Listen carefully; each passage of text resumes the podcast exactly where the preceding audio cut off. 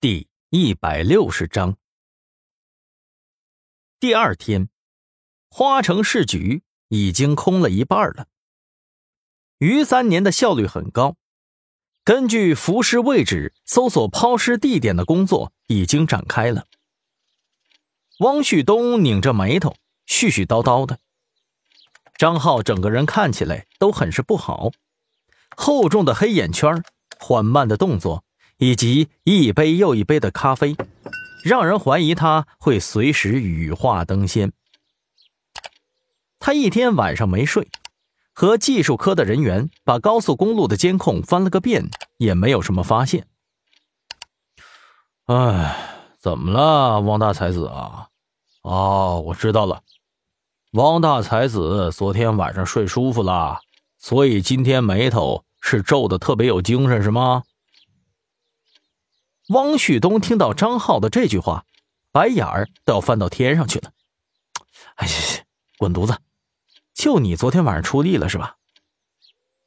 他看向了易星，说道：“易顾问呐，我总觉着呀，这正常人谁会叫小红啊？”易星脑袋一歪，没听明白汪旭东的意思。易顾问，我就是说啊。这正常人哪有叫小红的呀？只有在一种地方，里面的女孩啊都不用真名，全都给自己取一些艺名啊，什么小美呀、小雪呀什么的，会不会？哦，是情色场所吧？丁文璐的声音从后面传了过来。张浩与汪旭东吓得差点坐在地上，一脸讪笑的看着丁文璐。不过。一星想了想，汪旭东这个想法虽然很荒唐，但是确实是有道理的。就在这时，一个正亮的光头走了进来，是于三年。他气喘吁吁的，急着说道：“走走走走走，快跟我走，快跟我走！我想起来了，什么时候听过小红这个名字？”十五分钟以后，汪旭东捂着自己的脸。蹲在马路牙子上，哎，于队长，这这这这这这这。只见于三年和张浩也蹲在这里，而易星与丁文璐在旁边的咖啡店里喝着咖啡。汪旭东一脸不情愿的说道：“我我我说于队长，咱非得这样吗？”张浩也捂着脸，不忍直视。他们俩都是正规大学毕业，正直着呢。可从来没干过这样的事儿。只有于三年穿着一件短袖背心和大裤衩子，脚上踏拉着人字拖，一副标准的流氓模样。他拍了拍汪旭东的脑袋，说道：“你小子懂个屁呀！李明耀平时啊怎么培养你们的？就这种事儿就得这么蹲，难不成开警车来抓婊子？”说来也是有趣。于三年路子很广，附近很多店家的老板都认识他。这不嘛，蹲了没有五分钟，西瓜摊的老板娘就给来送西瓜来了。于三年倒也不客气，接过来就啃，然后扬扬下巴，让汪旭东去付钱。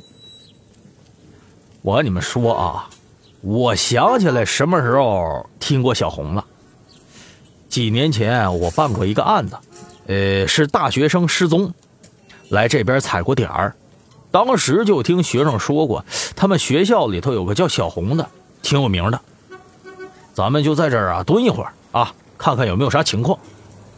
汪旭东一脸委屈，指了指易星和丁文璐：“不是于于队长，那他们为啥不用来蹲点啊？”哎，我说你小子什么情况啊？易教授人家大教授能和咱们一样吗？那丁法医又是女同志，能和咱们一样吗？再说了，他俩这气质和咱也不行啊，不匹配呀，一眼人就能看出问题来。这话说的，汪旭东更郁闷了。他们气质怎么就不匹配了呢？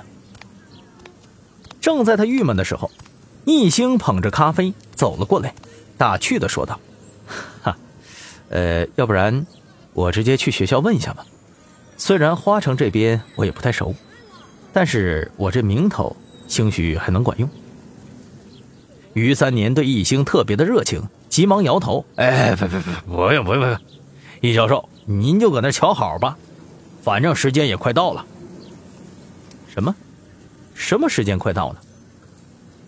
正当大家疑惑呢，学校传来了下课铃，易星恍然大悟。